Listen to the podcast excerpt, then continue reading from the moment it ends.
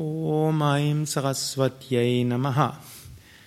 Wir befinden uns im letzten Drittel des neunnächtigen bzw. zehntägigen Festes von Navaratri, dem Fest zur Verehrung der göttlichen Mutter.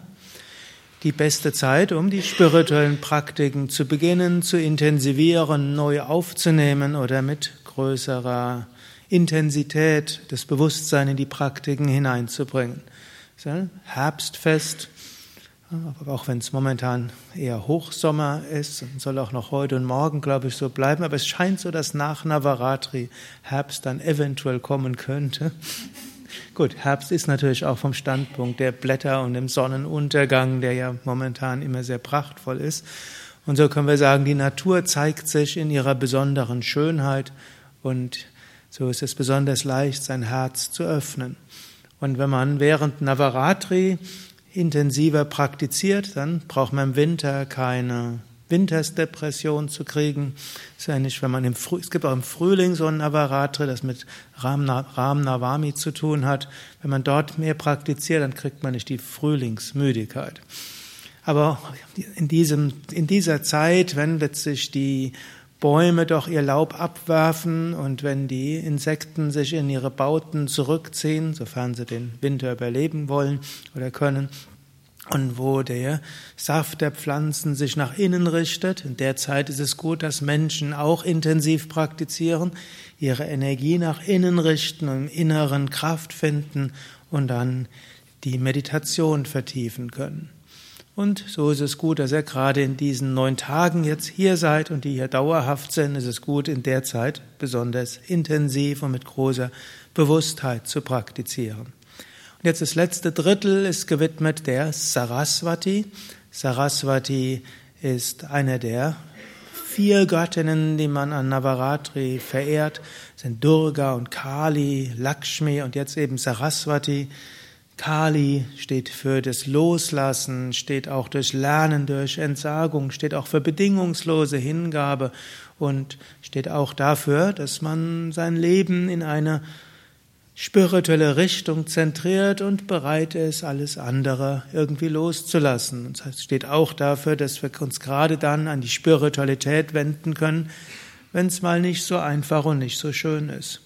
Dann kommt Durga, Durga die göttliche Mutter, die uns beisteht, was auch immer geschieht. Durga reitend auf einem Tiger steht auch dafür, dass wir drauf, uns darauf verlassen können, was auch immer geschieht, irgendwo wird auch ein Schutz da sein.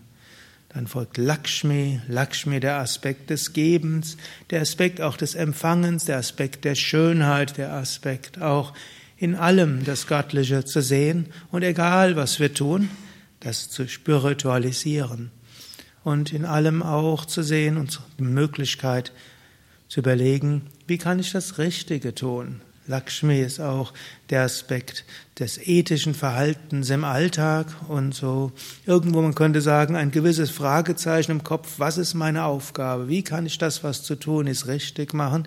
Wie kann ich Positives bewirken im Alltag? Was ist meine Aufgabe?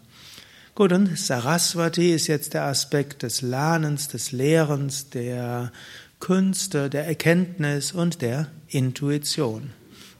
Also diese letzten drei Tage, Montag, Dienstag, Mittwoch, sind so die Tage, wo man sich besonders fragen kann, wer bin ich? Wo man sich fragen kann, was ist Gott?